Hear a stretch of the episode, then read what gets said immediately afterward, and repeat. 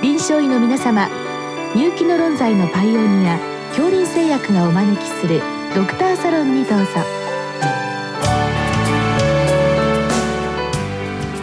今日はお客様に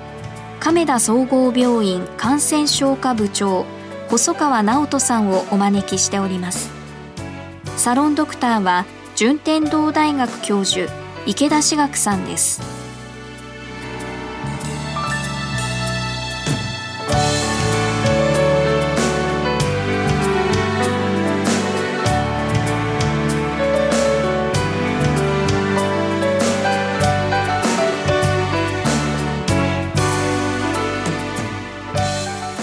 細川先生よろしくお願いいたします。よろしくお願いいたします。今日はあの犬に噛まれたということで、はい、この診療された先生がまあ深い傷なんだけれども消毒と抗生剤鎮痛剤を投与して飼いさしたと、はい、それでその噛んだ犬がですね予防接種狂犬病のしてるんだけれども、はい、というご質問なんですけれども、実際今日本では狂犬病というのはどういう状態になるんでしょうか？日本では今狂犬病は発生がありませんので日本で噛まれている犬に日本国内で噛まれた場合は狂犬病の心配はありません。これはもういつ頃から出てないんですか？そうですね。最後に日本国内の犬から発生したのはあの1957年が最後ですね。でそれ以降は日本国内で犬に噛まれて発症した症例は一例も報告がありません。あそれはすごいですね。はい。そんな国っていうのは多いんでしょうか？いや極めて少ないです。実はあの日本を含めて北欧諸国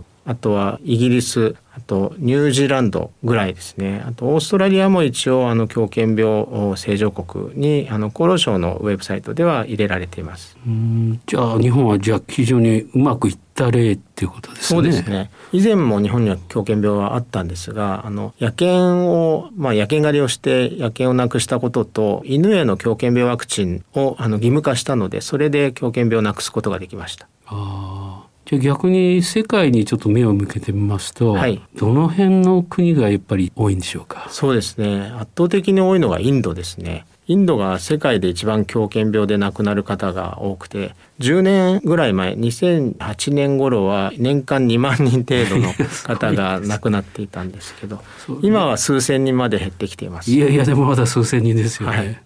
それとあとは中国ですか？そうですね。2番目が実は中国で多分中国に行かれる日本人の方はとても多いと思いますので実は狂犬病を気をつけなきゃいけない方たくさん存在しているっていうのが実情です。よく長期仕事の関係でね、はい、滞在される方いるんですけどやはりそういう方は狂犬病ワクチンをやっとくべきなんでしょうか？そうですね。あの中国に赴任されてずっとお住まいになられる方は狂犬病のワクチンはぜひ国内で打ってから行かれると良いと思います。そのワクチンの接種っていうのはどのような期間どのくらいの数をやるんですか？そうですね。ワクチンは噛まれる前の予防暴露前予防と言いますが暴露前の場合は3回必要です。で最初に打った日を0と数えると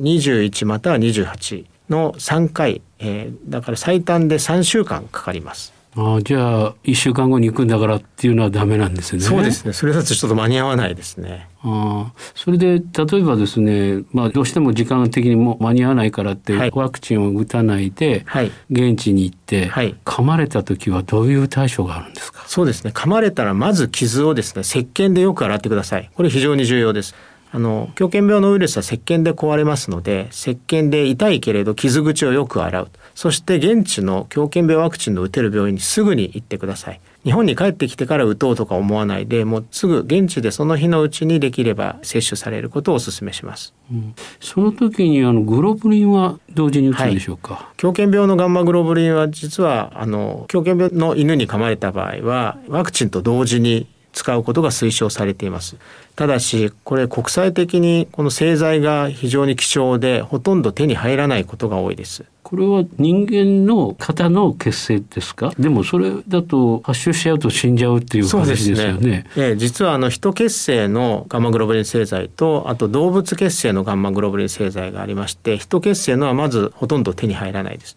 で大動物馬などに免疫をして馬血清のガンマグロブリンなんかが一応市場には出ていますけどこれも非常に貴重なものなのであのほとんど手に入らないです。日本国内にはございませんので日本に帰ってきてからは打つことはできません。でもなんか馬の血清も怖いですね。そうですね。あの異種血清になりますので血清病なんかのリスクは高くなります。なるほど。いやまあ基本的にもうワクチンしかないということですね。そうですね。できるだけワクチンを打っていかれることをお勧めします。なるほど。それで現地で噛まれてすぐその日にワクチン打ちますよね。はい。その後のスケジュールはどうなるんでしょうか？そうですね。噛まれた日にすぐ打っていただいてそれをゼロとすると、えー、3日目、7日目、14日目、21、28の5回のスケジュールが、えー、日本国内では標準的です。なるほど。じゃあ5回まで行くっていうことですね。そうですね。その5回とですねでも例えば国内で3回打っていくってことがありますけれども、はいはい、その人たちはじゃあ噛まれてもあのワクチンはしないんでしょうか？あそうですねそれすごく大事なポイントですあのワクチンをあらかじめ3回打った方も噛まれた後に2回の追加接種が必要ですあなるほど、はいじゃあやっぱりその人たちも噛まれたその日ですね。そうですね。その日と一週間後。一週間後。はい。なるほど。それでまあ計5回ですね。そうですね。でもやっぱり5回やると発症しないもんなんでしょうか？そうですね。あらかじめワクチンを3回打っていかれた方で、えー、噛まれた後にきちんとワクチンを打てばほぼ100%防げます。なるほど。はい、それちょっと安心できますね。はい。でちょっと基本的な質問になっちゃうんですけど、はい、これ治療法っていうのはないんでしょうか？残念ながら治療法はなくてですねあの発症したらほぼ100%死亡と考えていただいていいと思います。あの数年前、まあ、10年ぐらい前に米国で10代の少女があのコウモリの、えー、由来の狂犬病にかかってですね長い間の麻酔で寝かせて回復したという症例報告はありますがこれも一般的ではなくてですねあの一般的には発症してしまったら治療法がないとで死亡率が100%というふうに理解していただいた方がよろしいかと思います。これはもう予防予防ですね。そうですね予防が重要です。ですね。それから狂犬病の潜伏期っていうのはどのくらいなんでしょうか？はい潜伏期はですね噛まれた場所とかあの入ったウイルスの量にもよりますで首とか頭に近いところを噛まれると潜伏期が比較的短くて手足などあの脳から遠いところを噛まれると潜伏期が長くなる傾向にあります。で入ったウイルス量が少ないと潜伏期長くなりますので長いと数ヶ月経ってから発症することもございます。あということは程度が軽いような犬交渉を海外で受けて、はい。はいまあちょっとやってすぐなっちゃうから、はい、と言ってほっとくと後でおかしくなるってことあるんです、ね、そうですね。あの先日報道された日本国内での狂犬病発生患者の方はフィリピン人の方でフィリピン国内で噛まれてから日本においでになって日本で発症していますのであの潜伏期の間に飛行機に乗って移動して日本に戻ってきてから発症ということも十分あり得ると思います。はあ、やっぱり団体的ですね。はい、であのやはり今海外に行かれる方たくさんいらっしゃるんですけれども、はい、どういったところを訪ねてですね、はい、ワクチンを打ったらいいかとかそういった情報は分かってるんでしょうか？それすごく重要なポイントで、あの、一般の医療機関にはなかなか狂犬病のワクチンを置いてございませんので、日本渡航医学会という学会がございまして、このホームページに狂犬病ワクチンを含めた海外渡航前にワクチンを打てる医療機関のリストがございます。そこを見ていただいて、お近くの医療機関、まあ、リストに載っている医療機関にご連絡いただければ、おそらく狂犬病のワクチンはどこでも置いていると思います。なるほど。はい。それからもう一つその自分が行く国がですねどれだけ狂犬病の蔓延している国なのかっていうのは分かる方法はあるんでしょうか、そうですね。それは、あの、これもインターネットで、えー、FORTH フォースと入れていただくと、厚労省の検疫所のホームページが出てきます。で、ここにですね、狂犬病の情報が詳しく出ていますので、あの、国別の狂犬病の発症数とか、えー、死亡者数なんかも出ています。で、英語の情報でしたら WHO とか米国の CDC のウェブサイトにも同様のページがございます。なるほど。そこから今コウモリから移っ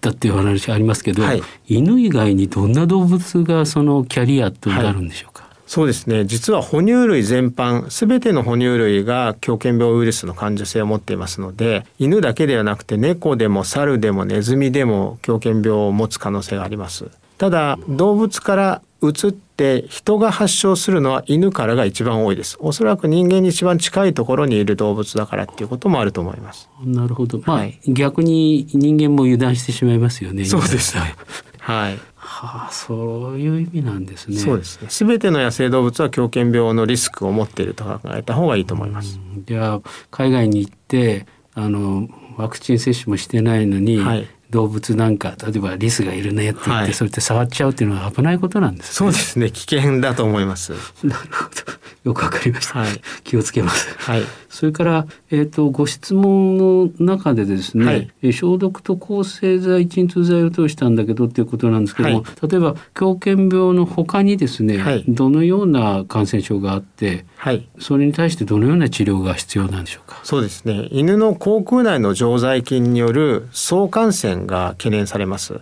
で、えー、まあ関節とか腱の近くを噛まれた場合はその噛まれた時に感染がなくても予防的に抗菌薬を投与した方が良いとされていますので手はほとんど関節と腱の塊ですので、まあ、手を噛まれることが一番多いと思うんですが、ね、あの噛まれた場合基本的に予防的にもう抗菌薬投与を始めた方がいいと考えていただいていいと思います。あのどのような菌がいるんでしょうか？はい、パスツレラと申しますが犬や猫の口腔内にたくさん存在しますそれともう一つ犬の場合はカプノサイトファガと呼ばれる菌が存在していてこれは例えば肝臓の悪い方とか脾臓がない方なんかには激烈な感染症を起こしてあのいわゆる電撃性市販病という形で発症してあの数日のうちに命が失われる可能性がございます。すごいですね、はい、やっぱりそういった菌がいることも考えとかなきゃいけないんですね。そうですねであのまあ一般的によくですね怪我した時にあのセフェム系とか出しますけれども、はい、こういったものは効くんですか？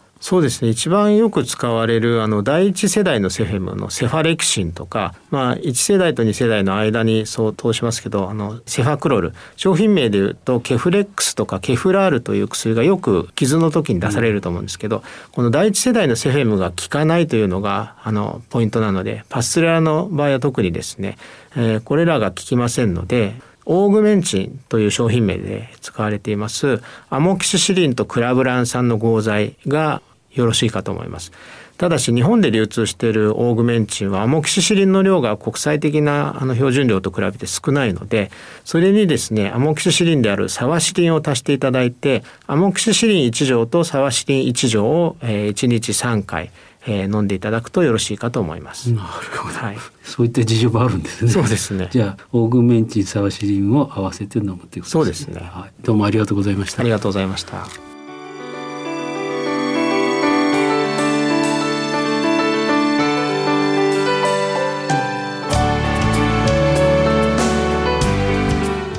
客様は亀田総合病院感染症科部長細川直人さん。サロンドクターは順天堂大学教授池田志学さんでした。それではこれで恐林製薬がお招きしましたドクターサロンを終わります。